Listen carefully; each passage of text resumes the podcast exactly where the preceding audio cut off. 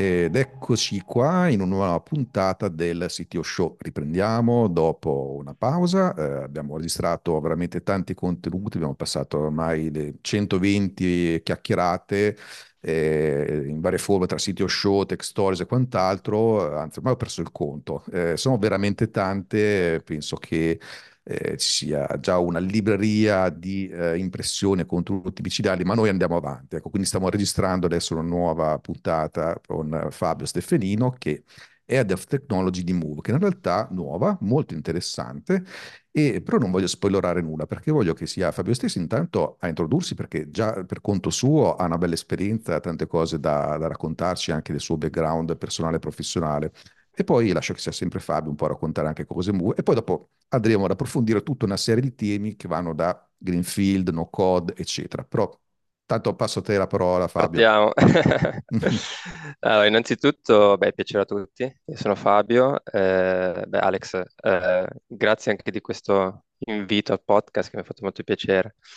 E, allora, non so, faccio prima un'introduzione su, su me stesso, così dico un po' eh, chi sono, dove arrivo, cosa faccio, Vai, vai. e poi racconto un po' di Mood, di questa nuova avventura. E, allora, beh, eh, come hai detto tu prima, eh, adesso mi occupo di tecnologia in Move, eh, ho un background eh, tecnico, vabbè, io parto un po' dalle- dall'esperienza universitaria, eh, ho studiato Politecnico a Torino, ingegneria, ho concluso poi gli studi in Francia e che da subito mi è, a è sempre balenata in testa questa idea di partire verso l'estero e fare esperienza all'estero.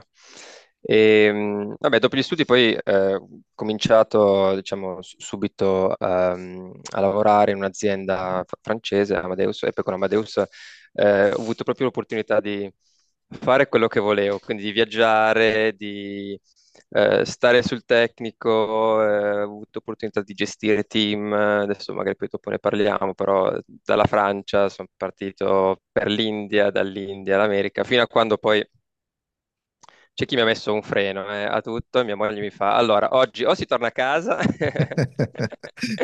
quindi do- dopo due figli mi ha detto basta, eh, torniamo in Italia che è arrivato il momento, altrimenti diventa troppo complicato. Quindi ehm, dopo l'esperienza americana sono tornato in Italia. In Italia eh, ho avuto delle belle opportunità, eh, la prima ehm, in, eh, in Limiti, in realtà in una ehm, un'azienda del gruppo di Limiti, allora si chiamava Neplix, poi adesso ha cambiato nome, si chiama Bilio, e, mh, sul progetto Quimmo, che tra l'altro Alex le conosci tanto bene perché ai tempi Yes, abbiamo anche un po' collaborato. esatto. E poi dei limiti, un intermezzo in un'azienda che si chiama Aon, che è un broker assicurativo, eh, sempre eh, gestione dell'area tecnologica, più a livello EMEA. E, e in Aon, eh, è in Aon che ho conosciuto, diciamo, quelli che erano dei miei colleghi, che oggi invece sono dei compagni di avventura, e, mm, con cui abbiamo lanciato Move. Eh, Move, eh, dai, qua mi aggancio, faccio proprio il gancio su che cos'è Move, chi siamo, cosa facciamo. Eh, Move, come hai detto tu prima, è una realtà nuovissima. Siamo partiti ad ottobre, eh, quindi alla fine sono so, tre mesi, eh, tre mesi che alla fine sono due mesi perché il primo mese è stato un po', eh, c'è un po' di trambusto, il lancio e tutto. E Move è una insurtech, ehm, è una startup che non è una startup in realtà, perché il progetto che stiamo portando avanti in realtà noi l'abbiamo già iniziato in Aon, eh, quindi nell'esperienza precedente. Ehm, è un progetto sulla mobilità. ehm, diamo, diciamo, eh, sviluppiamo tecnologia eh, a supporto che- della mobilità, eh, soprattutto nell'ambito assicurativo, quindi andiamo a digitalizzare tutti quei processi eh, del campo assicurativo che eh, sono molto manuali, eh, sempre legati molto verticale sulla mobilità e ehm, stiamo costruendo questa piattaforma eh, che diciamo, parte da uno use case molto specifico, che è quello del knowledge a lungo termine. E, mh, dove noi andiamo a fornire ovviamente l'utente finale il veicolo più eh, l'assicurazione di un certo tipo. Eh, la particolarità è che eh, l'assicurazione viene pagata in pay per use, eh, quindi a seconda di quanto tu realmente utilizzi la macchina, di come la utilizzi, e noi per questo andiamo ovviamente a eh, inglobare nella nostra piattaforma i dati della telematica, del veicolo, dopo se vuoi andiamo anche più nel dettaglio. E mm, quindi stiamo costruendo questa piattaforma che poi in futuro verrà allargata ovviamente a molti altri ehm, diciamo, servizi nel campo della mobilità, ehm, so, il parcheggio, eh, la, eh, so, il multimodale, quindi l'utilizzo della macchina per andare fino a Milano, poi compro un biglietto del treno, tutto in una sola app. E, mm, e basta, questo fino ad oggi e ovviamente siamo partiti da poco e stiamo ricostruendo un po' la nostra piattaforma perché quello che abbiamo fatto in Aon, non dico è stato buttato via, però è stato cambiato, pensato diversamente e, e ora siamo proprio in, in lancio, via.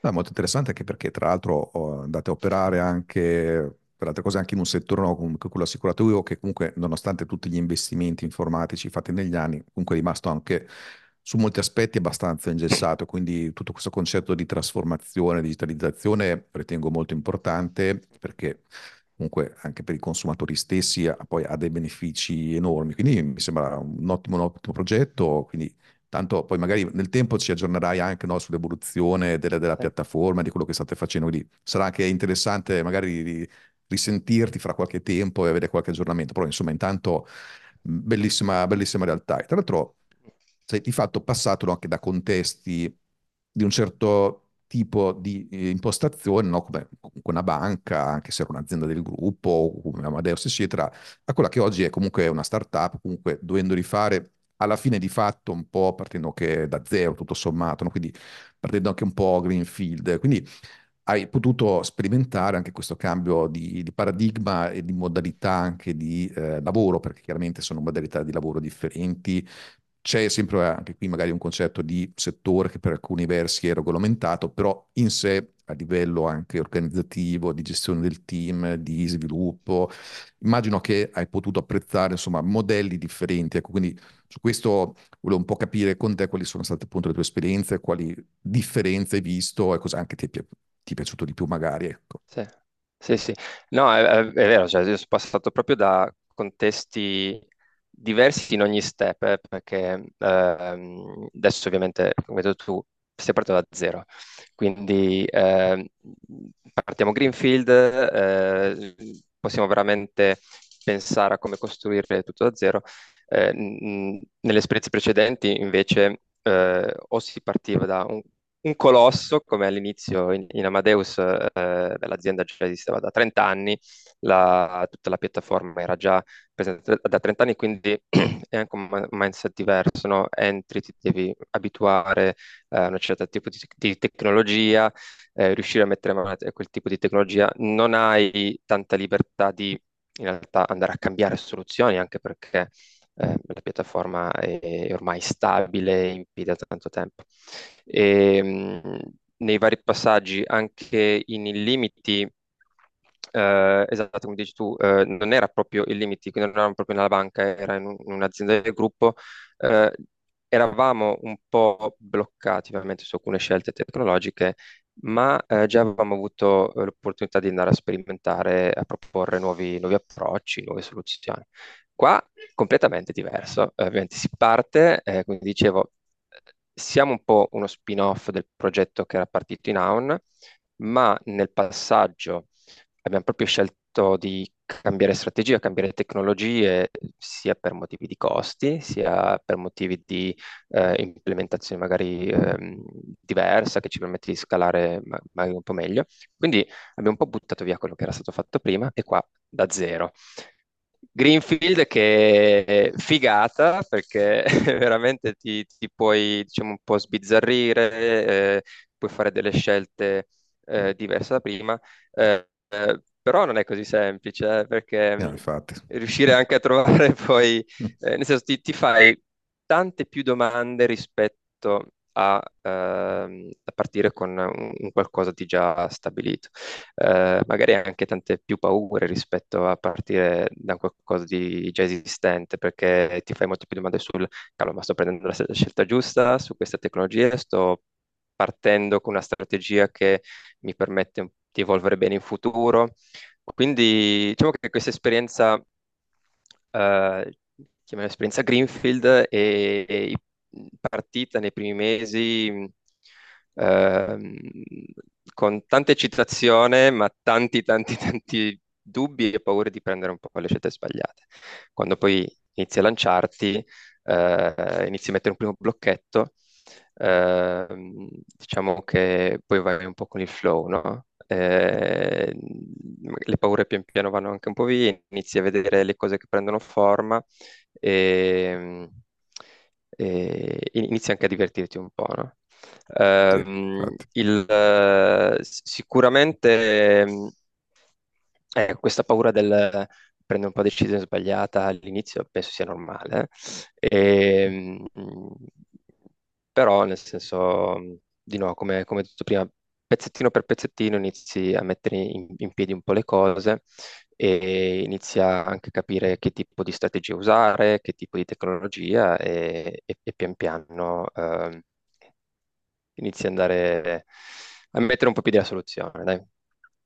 No, infatti questo qui è un super classico, no? Da una parte abbiamo il classico legacy mostruoso con il quale dobbiamo combattere, i limiti sono tanti e quindi lì l'idea è cercare di capire, ricostruiamo tutto, come ristrutturiamo, c'è sempre questa enorme massa di codice, di interazioni, integrazioni, processi che ci fa da limite. Però da una parte, in alcuni casi è anche rassicurante, tutto sommato, proprio Sì. perché non si può uscire Sì, tanto poi sai dal... cos'è? Di- dipende anche tanto da quanto è chiaro, quanto è chiara l'idea che hai in mente, quanto, quanto eh, è già chiara, diciamo, il, um, il percorso che devi fare. Adesso noi siamo partiti eh, che nonostante molte cose le avessimo già studiate in precedenza, comunque ehm, erano ancora un po' fumose, ok? Quindi anche in termini di servizi che vogliamo dare nella, nella piattaforma o eh, che tipo di componenti vogliamo mettere, so, c'è un CRM, c'è un portale per gli agenti per,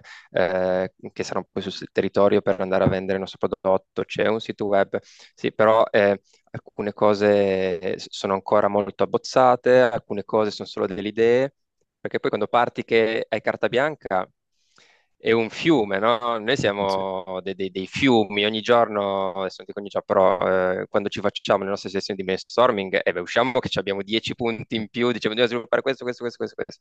E quindi anche riuscire veramente a razionalizzare tutto e poi trasformarlo in eh, so, un requisito per, eh, il- per la tua piattaforma, quando hai così tante idee, ho notato che non è semplice, è un po' eh, complicato e devi anche riuscire un po' a darti un freno, no, All'inizio. Eh, poi adesso noi siamo alla nostra prima esperienza in startup, startup, startup, quindi ehm, magari ci manca anche quel- quell'esperienza del dire mh, facciamo pezzo per pezzo, no? Eh, abbiamo tante idee, vogliamo farle tutte subito e ancora non riusciamo a volte a decidere quale fare prima delle altre perché ci, ci sembrano tutte fantastiche, no?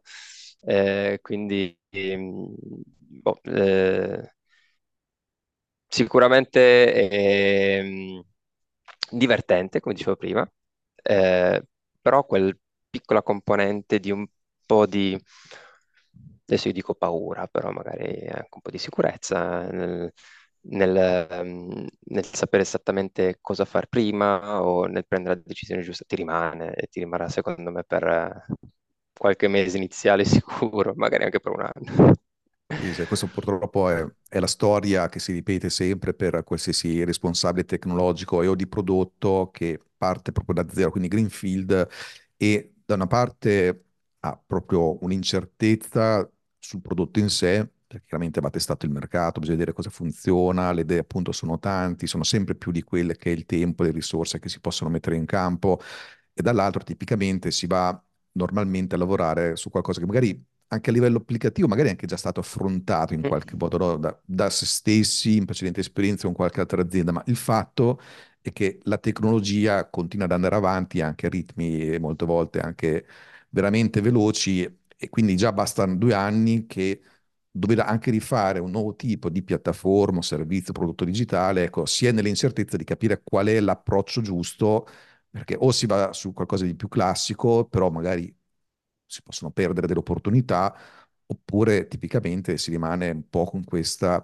eh, sensazione, appunto, un po', no, come dicevi, di paura, di incertezza, di sto prendendo le scelte giuste, eccetera, eccetera. Questo qui è un qualcosa che qualsiasi responsabile tecnologico che affronta progetti di questo genere inevitabilmente poi ci si ritrova. Ecco, qui sono varie cose che possono mitigare questo tipo di problematica. Chiaramente da una parte per certi concetti anche di product management, di allineamento con gli utenti, quindi sono tante cose che si possono fare, dopo queste esulano anche un po' degli aspetti prettamente tecnologici. Sì, Lato tecnologico, se da una parte è la stessa tecnologia che può portare questo livello di incertezza, però c'è anche da dire che sempre di più è la stessa tecnologia che ci aiuta e anche i processi di gestione che nel tempo sono andati avanti, quindi anche di fatto come gestiamo il team. Per dire, ad esempio, so che sei un appassionato del mondo no code, low code, ecco, queste qui potrebbero essere tecnologie che in una situazione del genere possono aiutare perché riducono i tempi e se qualcosa è sbagliato, tutto sommato non ci vuole esatto. troppo, no? Quindi anche su questo volevo capire un po' quali sono le, le tue esperienze, le tue sì. opinioni. Allora, eh, infatti, hai detto proprio, mm, hai toccato un punto bellissimo. Ehm, quando partiamo così ci sono alcuni processi, no, che magari li hai studiati in precedenza, però quando li metti poi a terra capisci esattamente se sono corretti, se è quello che avevi bisogno, quindi bisogna anche di validare la tua eh, idea e mm, di tirarci sopra. Eh, quindi, nel senso, è, è- è lì che tu devi decidere, ma cosa faccio? Lo, lo implemento subito? Eh, lo provo in qualche maniera? E, e allora, eh, noi non, adesso parlo plurale perché anche con gli altri team non eravamo esperti di no-code, Eh, anzi, eh, come eh, ingegnere informatico, il no-code l'ho sempre un po', passami il termine, schifato, nel senso dici, ah no, guai, vado retro, il no-code si sviluppa tutto, lo si fa fatto bene. E invece quest'anno mi sono ricreduto, no? Eh, proprio per questo motivo, perché ovviamente eh, se devi implementare una cosa eh, ci, ci vuole tempo, eh, ci vuole tempo, quindi anche un- un- una piccola cosa, un piccolo processo, comunque sia, magari un mesetto te lo prende, magari no, però ipoteticamente, no?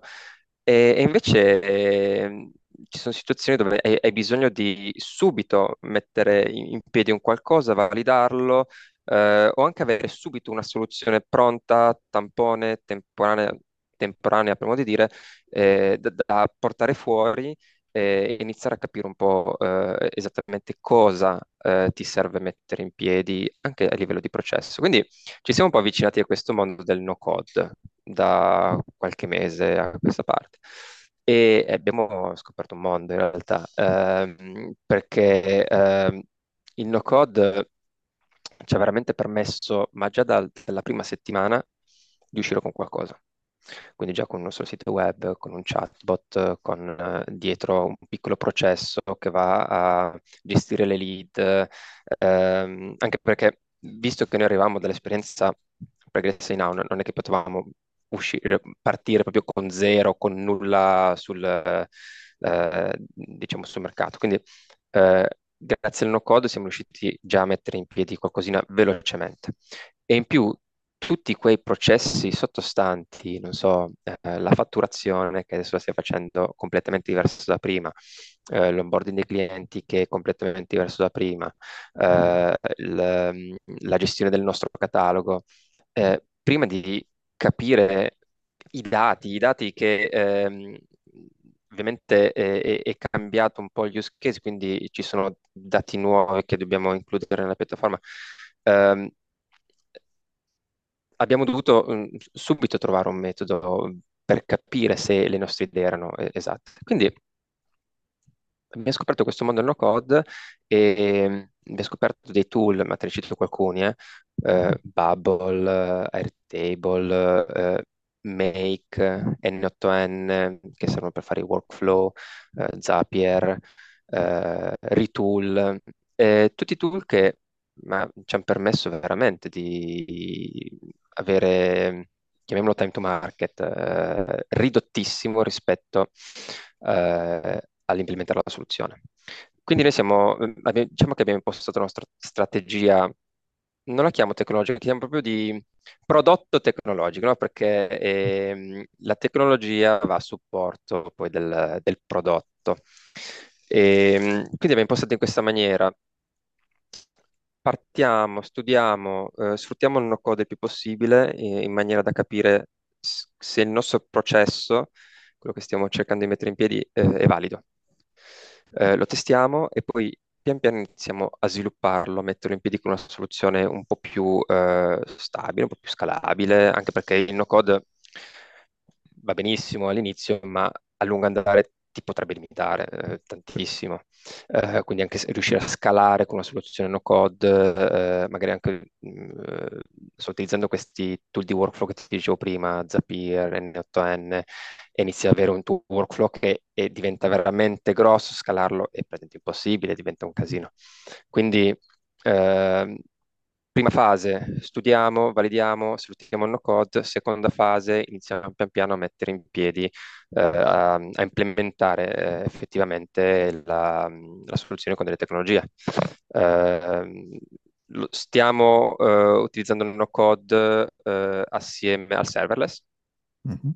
così ci togliamo anche eh, diciamo una complessità nell'andare a gestire tutte le risorse, le, partiamo serverless su AWS. Eh, e direi, cioè, mi viene da dire che stiamo andando veramente molto veloce, molto veloce, e stiamo riuscendo a validare in poco tempo, anche assieme a- ai nostri colleghi che sono più lato business, eh, i, i processi, li stiamo studiando a una velocità che prima non, non ho mai, non ho mai visto. E, mh, e infatti questo approccio lo sto anche un po' consigliando a, molti colleghi che sono partiti con altre startup oppure che eh, si trovano comunque in, in- in aziende, non dico grandi, però medie e che stanno eh, cercando di sviluppare nuovi, eh, nuovi processi, nuovi- nuove aree di business.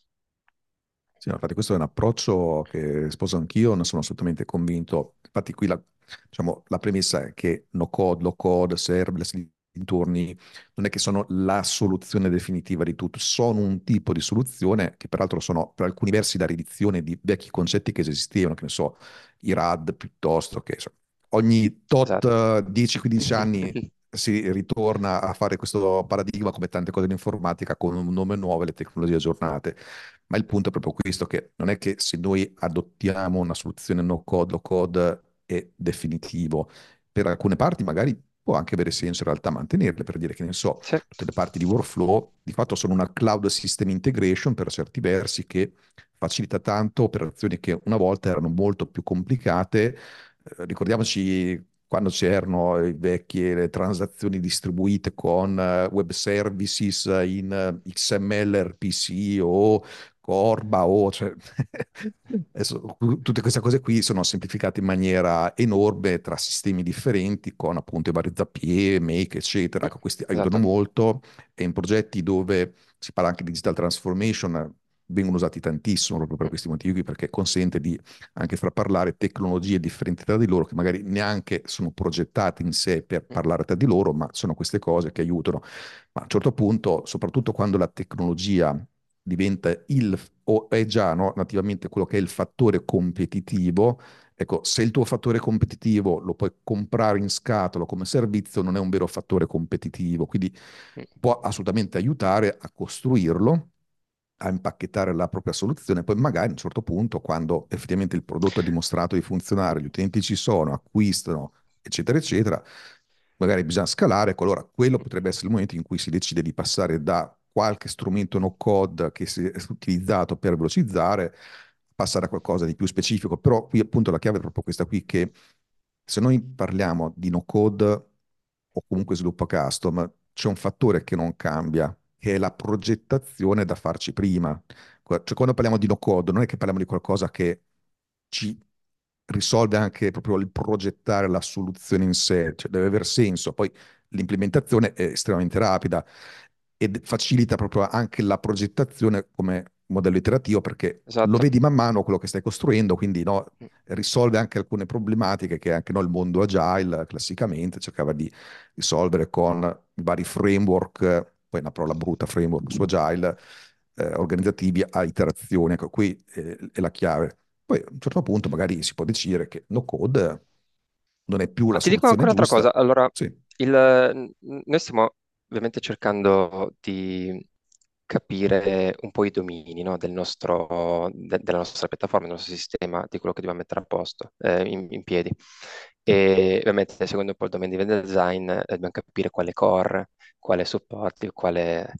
E, e quindi, no, come dicevi tu prima, eh, il no-code effettivamente potrebbe rimanere su alcune cose, su tutto quello che non è core, eh, tutto quello che non puoi comprare eh, fuori, eh, ma che è solo a supporto, Eh, soprattutto in una fase di startup.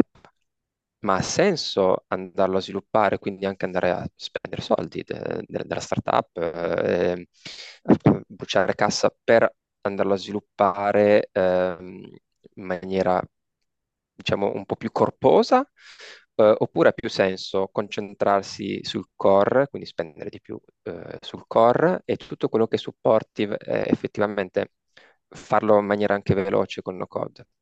Allora, questo è, è- è un po' il nostro, quello che stiamo cercando di, il trade-off che stiamo cercando di mettere, di, di applicare, no? Eh, stiamo cercando di concentrarci effettivamente sul core. Eh, tutto quello che eh, ha contorno, eh, per ora lo, lo terremo così, lo terremo proprio ehm, con i workflow fatti su Make o su N8N, ma perché va bene così? Perché Ovviamente ci piacerebbe poter sviluppare tutto custom, eh, fighissimo tutto custom, Sì. eh, però a volte non- semplicemente non puoi, eh, quindi è meglio concentrarsi esattamente su quello che ti serve, quello che esattamente come dicevi tu prima è, è distintivo anche per il tuo business, eh, che è quello che anche la tua tecnologia ti va a distinguere dagli altri e quello che invece alla fine eh, lo, lo puoi trovare dappertutto, ma eh, non ha senso reinventarsi la ruota, no? Quindi eh, o lo prendi già esistente o veramente eh, se, se è un workflow super semplice eh, che ci vogliono anche solo tre settimane, un mese a metterlo in piedi, ma lo fai in, un giorno con, con Make, ma vai con Make e il, il mese lo, lo usi per andare a sviluppare qualcos'altro che in questo momento ti permette di effettivamente andarti a distinguere il lato tecnologico e- da- dagli altri.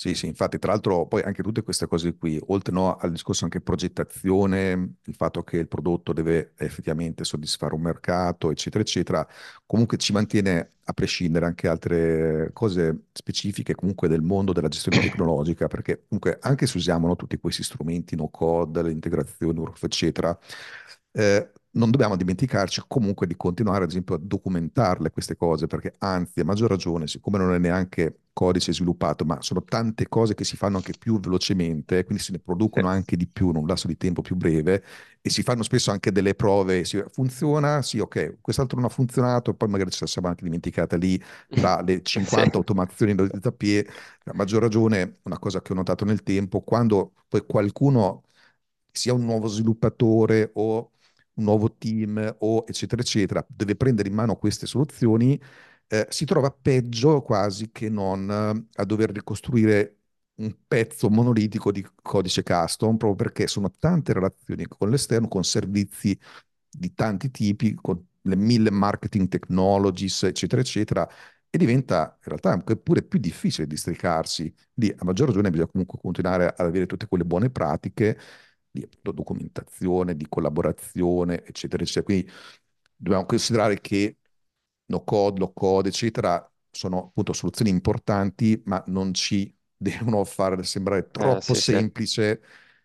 Cioè, No, beh, la CTO serve documentazione, sempre, ecco, per eh dire, sì, sì, quello sì. serve. Sì. No, comunque eh, documentazione è fondamentale, eh, nel senso io dico sempre eh, anche ai ragazzi, ma piuttosto mettiamoci mezza giornata in più, ma documentiamolo bene. Ehm, anche e soprattutto queste cose no code, eh, dove ovviamente non è che alla fine vedi esattamente il codice e quindi eh, magari un colpo d'occhio riesci a, a capire cosa fa, cosa non fa. E quindi su, sui vari, adesso siamo molto più su, su, su Make per queste workflow automation, abbiamo proprio stabilito come eh, andare a creare queste automation, come abbiamo dei folder a seconda dell'ambiente, sono, abbiamo una piccola documentazione. Noi stiamo usando tra l'altro Notion eh, per documentare.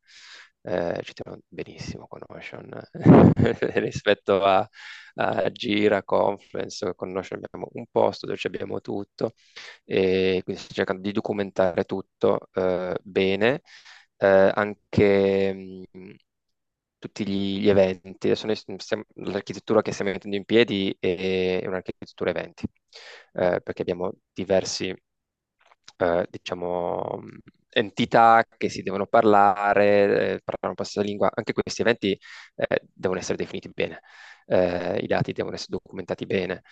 Eh, quindi a, a, parte la documentazione un po' più scritta eh, su Notion, eh, stiamo utilizzando altri tool Ehm, tra l'altro, dico anche come si chiama perché mi, mi piacciono molto. Eh, uno si chiama Event Catalog, è mm, abbastanza recente, da, da qualche mese che, che è uscito. Eh, se seguo questo ragazzo su LinkedIn, si chiama David Boyne, poi trovo il nome più preciso. E lui eh, lavora in AWS e ha creato questo Event Catalog che per, piccolo tool che ti permette di documentare anche in maniera automatica eh, tutti gli eventi della tua architettura. E poi un altro, sempre creato da, da, lui, che si chiama Cloud Catalog, che è recentissimo e serve per documentare la tua architettura. E quindi, giusto per dire, eh, la documentazione è fondamentale, fondamentale, soprattutto, come dici tu, per chi arriva dopo eh, perché ovviamente noi che adesso mh, creiamo questi piccoli workflow, li facciamo tutti i giorni, ne spunta uno nuovo, eh, eh, le nostre teste sono chiarissimi.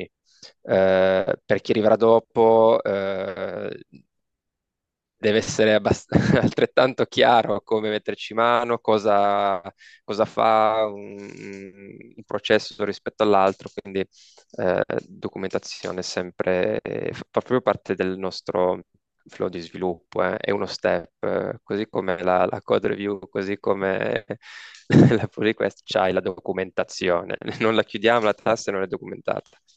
Esatto, esatto. No, ma questo infatti proprio a conferma del fatto che comunque un certo tipo di gestione, di impostazione rimangono sempre necessari, anche indipendentemente dalla- dagli aspetti tecnologici, anche nel momento in cui no, eh, alcune parti possono essere fatte anche con i nuovi strumenti, intelligenza artificiale, tutta quella bubble lì che c'è, eccetera, eccetera, però comunque a maggior ragione si rendono necessarie determinate politiche di, di, gestione corretta del team, di leadership. Tra l'altro, ecco, su queste cose qua, no, eh, volevo anche chiederti proprio, visto no, che hai fatto questo salto a startup, intanto anche tu stesso, un po' come sei riuscito a fare un po' una sorta di, diciamo così, un reset mentale rispetto no, a un modello no, chiaramente molto diverso quindi anche su queste cose, vedendo sia le tue esperienze in contesti enterprise, grandi, strutturati, legacy, eccetera, e dall'altra parte startup Greenfield, eh, quali sono un po' anche delle, mh, del, dei, dei, consigli che ti senti da dare anche in termini di, leadership, anche per chi deve gestire team in entrambe le situazioni, cosa magari si può portare di, una, di un certo ambito in un altro, ne so, magari startup funziona bene una cosa che hai visto che potrebbe funzionare bene anche nell'ambito enterprise non si fa e viceversa, se rientra anche un po' in quello che hai visto.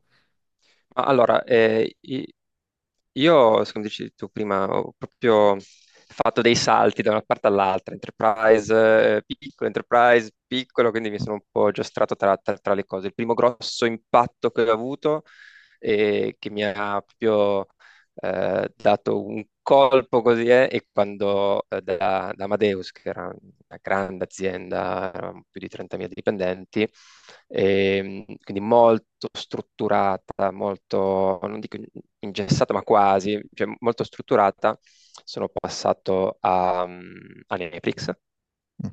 che era eh, in realtà una realtà piccola, eh, anche se faceva parte del gruppo Illimiti, però Netflix arrivava da eh, Studio Mado, che era il- la software house, quella di Faenza, e, e quindi eh, la mentalità era completamente diversa, eh, norma- normalissima, completamente diversa da eh, quella di una grande azienda come Amadeus, quindi l'impatto è stato proprio difficoltoso all'inizio, c'è stato proprio quel reset mentale che ho dovuto fare ehm, proprio nel, nel capire come gestire le cose, gestire il team, e, quindi si passava eh, non so, da eh, Amadeus dove eh, si era fatta la trasformazione all'agile, si era passata a Scrum e poi si era passato a Safe addirittura, Mm.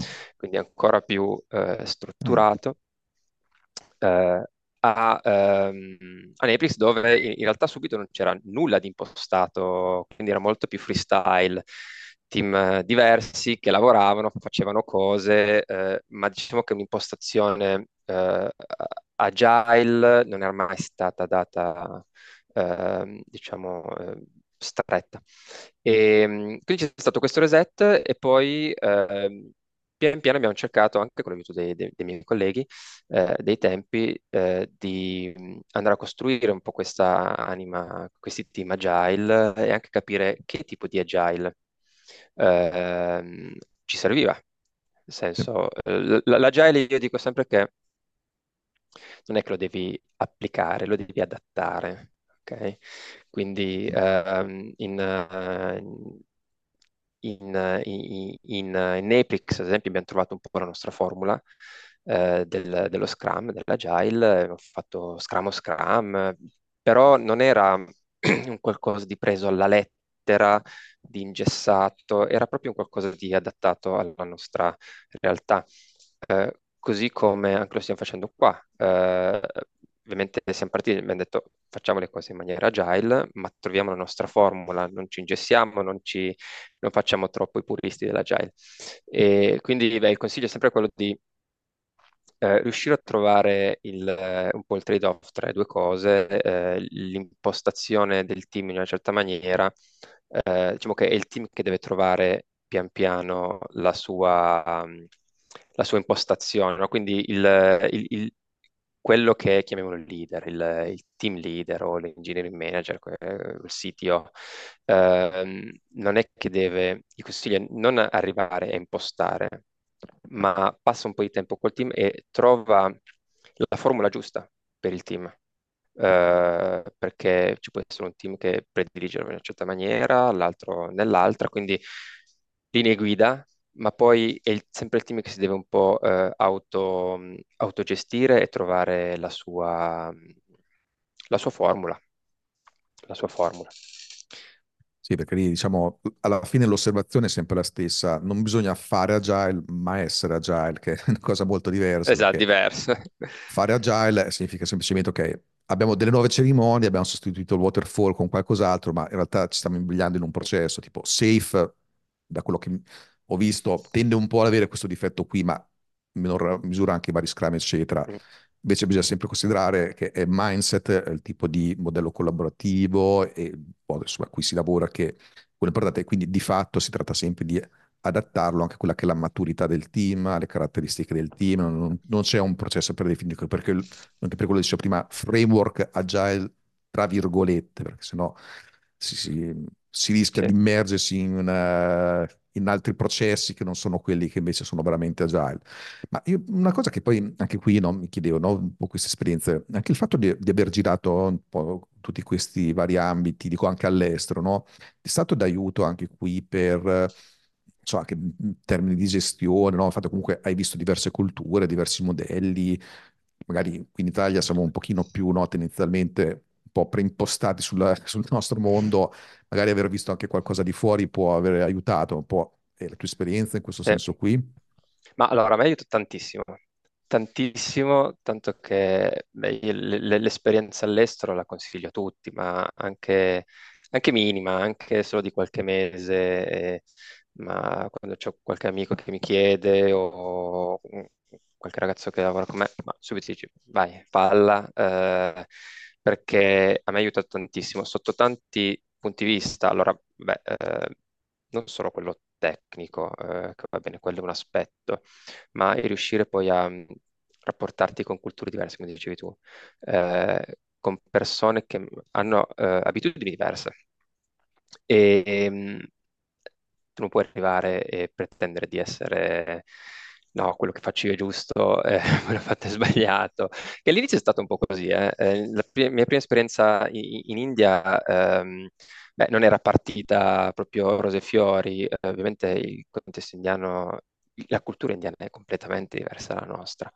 E quindi mi ricordo che dalla Francia ehm, siamo partiti in due. Eh, io che ero più tech lead e quella che allora era eh, la mia team leader, engineering manager, siamo andati là proprio per costruire un team. E forse un po' il nostro errore iniziale era che noi siamo arrivati e volevamo imporre la nostra cosa, no? E poi pian piano abbiamo capito che eh, no, aspetta, ti devi anche un po' adattare. Quindi eh, il- l'esperienza estera mi ha proprio aiutato sotto questo punto di vista, riuscire a capire eh, dove trovare i compromessi, eh, come rapportarti con eh, persone che eh, oggettivamente hanno un, eh, una cultura che è differente dalla tua, quindi hanno anche abitudini eh, diverse dalla tua. E, e, e, e ti aprono, sono esperienze che ti aprono anche un po' la mente. Secondo me, nel ruolo che eh, ricopre, un, leader all'interno di un'azienda, non parlo de, dell'ambito tecnologico, ma quals, qualsiasi ambito, può essere marketing, che può essere, però quando tu gestisci un team devi avere questa apertura mentale, eh, devi avere questa capacità di ehm, non importi perché sei il leader e quello che dici tu è, è esatto e gli altri No, ma eh, eh, riuscire a mm, farti aiutare dal team, riuscire a, a valorizzare gli elementi del tuo team, ehm, perché questo poi è il, il ruolo del team leader, no? Eh, non sei lì per, perché tu sei onnisciente e quindi tu sai tutto e devi dire agli altri cosa fare. No, no, sei, sei lì perché devi trovare la giusta formula nel tuo team per renderlo performante, no? Eh, il, il team leader non è quello che sa tutto, il team leader è quello che riesce a trovare la squadra giusta. Giusto? Eh, sei un po' come l'allenatore di calcio, no? non è che sei quello che sa come fare gol, anzi, magari nella tua vita tu non hai mai fatto gol, però riesci a trovare gli 11 che in campo ne fanno 10 di gol, quindi è, è, è questo il tuo ruolo e riesci a farlo, eh, secondo me, non dico solo, però sei facilitato se eh, tu hai un certo tipo di apertura mentale, se eh, riesci a rapportarti con le persone indifferentemente da, dalla loro cultura o eh, dal loro orientamento, di, capito? Eh, dipendente da come sono le persone. Se tu riesci a rapportarti, riesci a valorizzarle, ehm, beh, è questo che, de- che devi fare. Ehm, quindi l'esperienza all'estero mh, mm, beh, mi ha, mi ha proprio, cambiato. eh. Eh, io ero molto più ehm, impostato, ingessato e molto, dico bacchettone, però, ehm, però quasi. E, mh, sia quella indiana sia quella americana mi ha proprio aiutato a capire eh, come rapportarmi con, con i ragazzi eh, del team, eh, come organizzarli al meglio, come valorizzare eh, ogni singolo elemento del team. E, e poi, vabbè, l'India è proprio particolare. Dicono che se sei uno paziente in India perdi la pazienza, se invece non hai pazienza in India impari ad essere paziente. Quindi... Ecco, bello questo. E... Quindi, mm, eh, no, questo, questo. No, interessante, sicuramente infatti avere esperienze diverse, con culture anche differenti, eccetera, sono cose che arricchiscono molto. Infatti è qualcosa che, anche vedendolo anche altre persone che hanno già avuto modo no, di fare qualche chiacchierata nel sito show, più o meno condividono infatti questo tipo di impostazione quando hanno avuto esperienze all'estero. Abbiamo eh, intervistate anche alcuni che proprio si sono trasferiti definitivamente all'estero, dall'Asia, eccetera, quindi anche con culture molto diverse. Effettivamente si vede che sono molto arricchite. E tra l'altro, no, sempre parlando un po' anche in termini un po' di apertura mentale, mettiamola così, so che anche proprio con Move avete anche un po' di iniziative mh, interessanti, anche nel mondo volon- volontariato, credo, avete un po' di cose insomma che bollono in pentola. Se ti va di raccontare anche su questo fronte, sarebbe molto interessante. Ah, questo è un bel punto. Allora, eh, noi ci teniamo molto, eh, quindi grazie che me l'hai chiesto perché così ne posso parlare un po'. Allora, in Move, ehm, da sempre in realtà, anche quando eravamo in, in Aon, eh, lo facevamo, e ovviamente ce lo siamo portati dietro in, in questa avventura in Move. Allora, e, e lo considero un po' un tratto distintivo, eh, non solo dell'azienda, ma di tutti noi eh, che ci portiamo un po' dietro, eh, che è quello del, del charity, del, del volontariato e comunque del, dell'aiuto a una comunità o eh, a enti. La Comove ehm, noi eh, collaboriamo con un, um, una, un ente no profit che si chiama HIL, Mhm. Che è un'associazione di Roma eh, che ehm, adesso la spiego un po' come, come di solito i miei i colleghi del marketing la spiegano benissimo, io non, la dico un po' parole mie. Allora, loro si occupano di eh, aiutare ehm, i bambini eh, che ehm, seguono delle cure al eh, Gemelli di Roma, mi sembra sia il Gemelli, l'ospedale di Roma.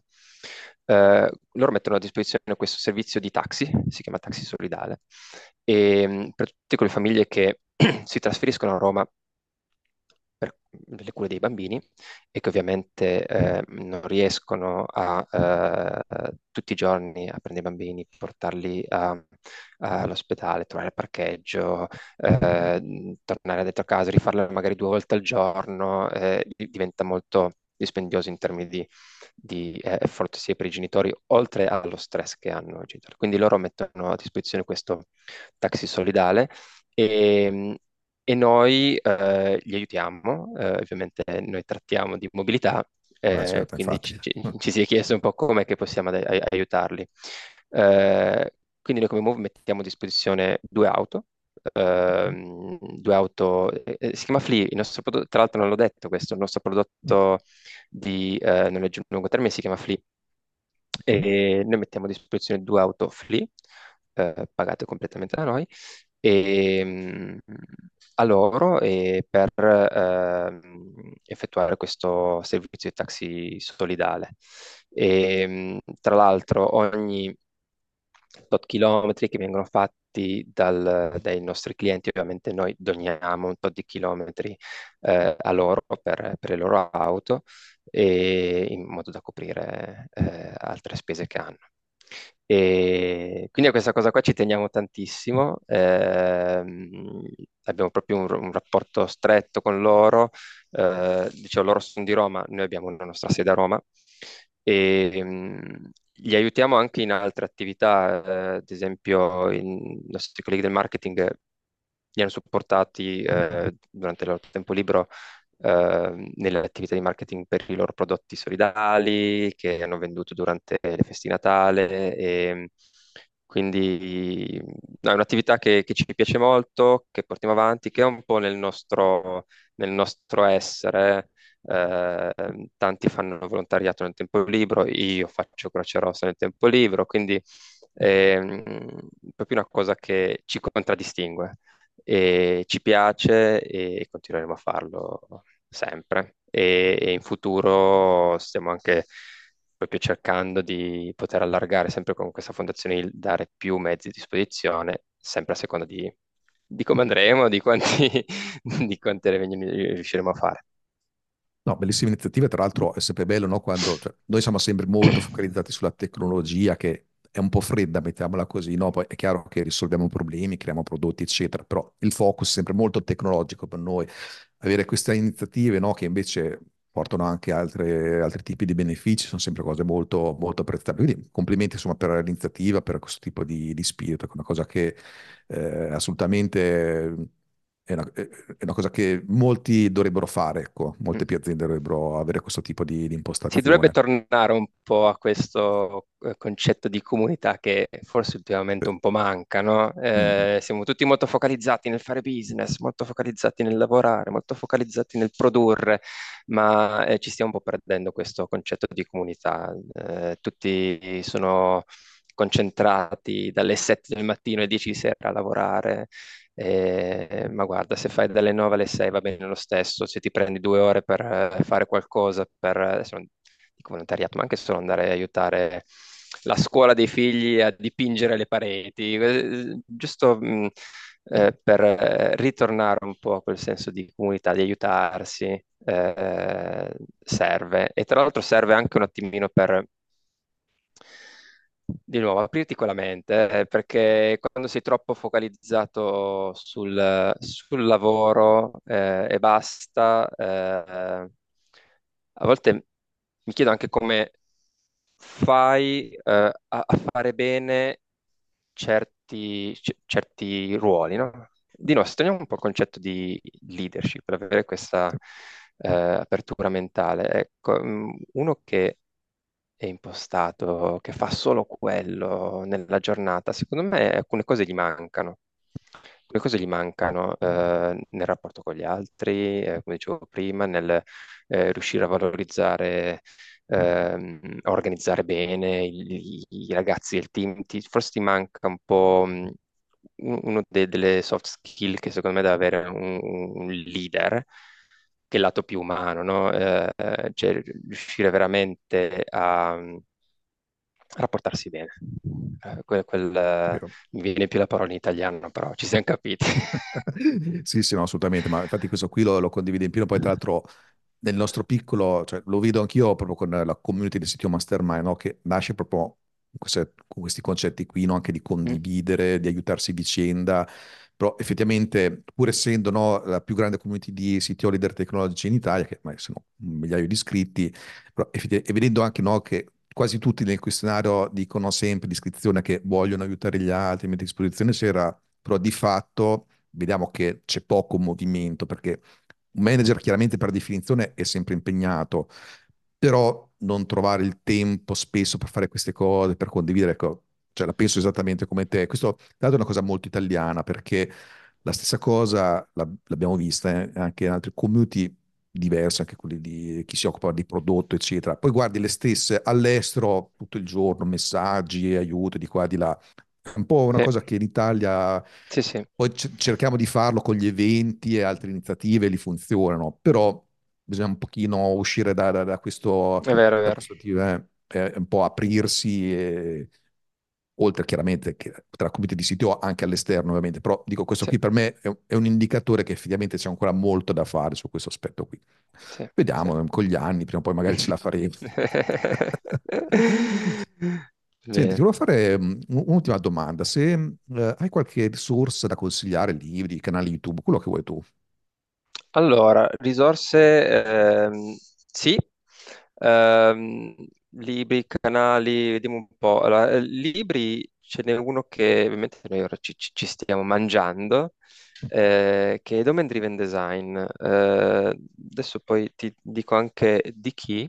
Ehm, e, che visto che ci siamo imbarcati in, in- in questa, questo, diciamo, stu- nel strutturare la nostra piattaforma per domini, eh, allora ci stiamo ovviamente documentando tantissimo. Domain Driven Design, eh, è un libro mm, fatto molto bene, c'è una frase bellissima, eh, che dice che gli sviluppatori mettono eh, in piedi esattamente quello che capiscono.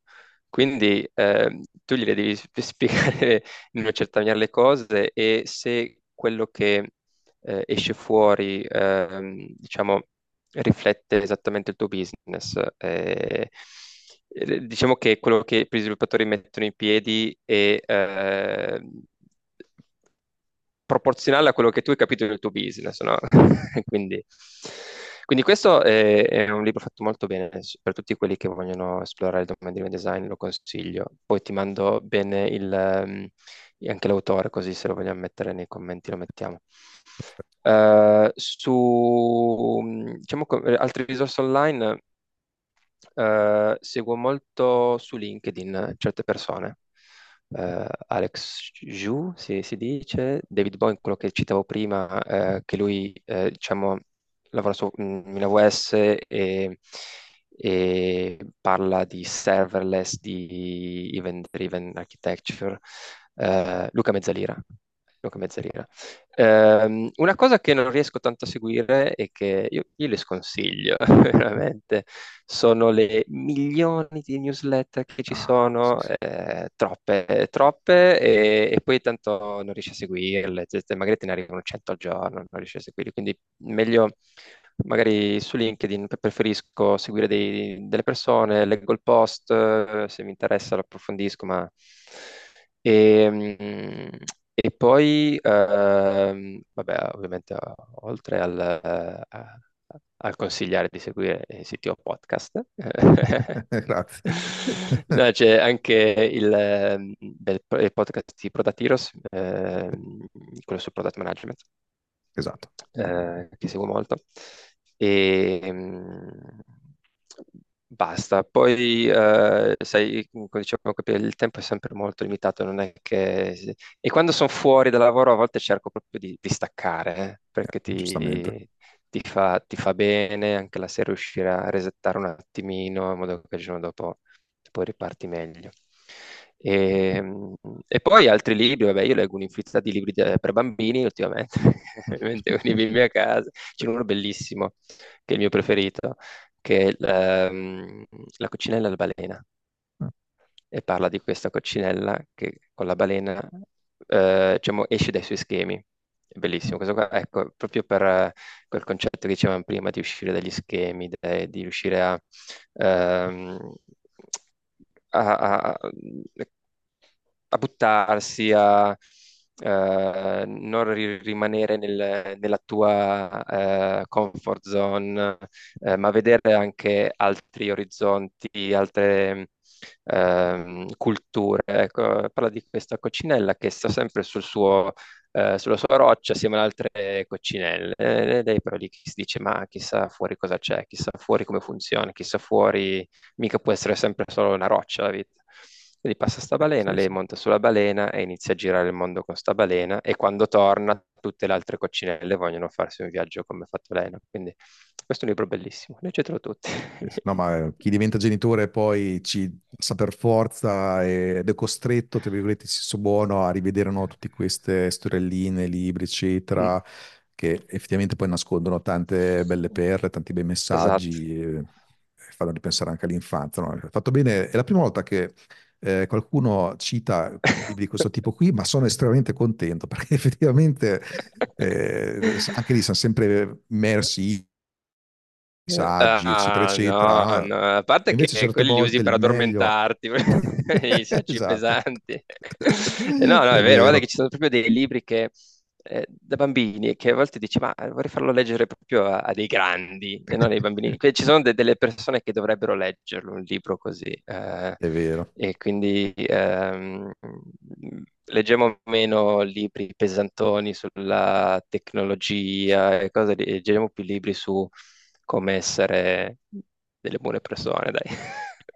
No, bello, bello. Una, una, delle migliori raccomandazioni passate nel sito show. Grazie per averle citate.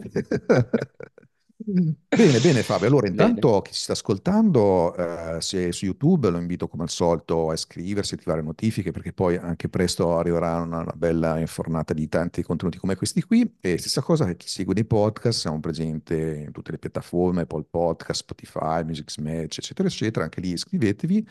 E niente, grazie mille Fabio, è stato veramente grazie bello percorrere un po' le sue esperienze, vedere quindi anche approccio Greenfield, no code, low code, eccetera, eccetera. E a questo punto ci riconfrontiamo tra community e tutto il resto, vediamo se qualcuno poi magari ha anche qualche domanda e per il resto, quindi seguiteci nei vari canali. A presto, grazie Fabio ancora. Ciao a tutti, ciao ciao, grazie Alex. Ciao. ciao.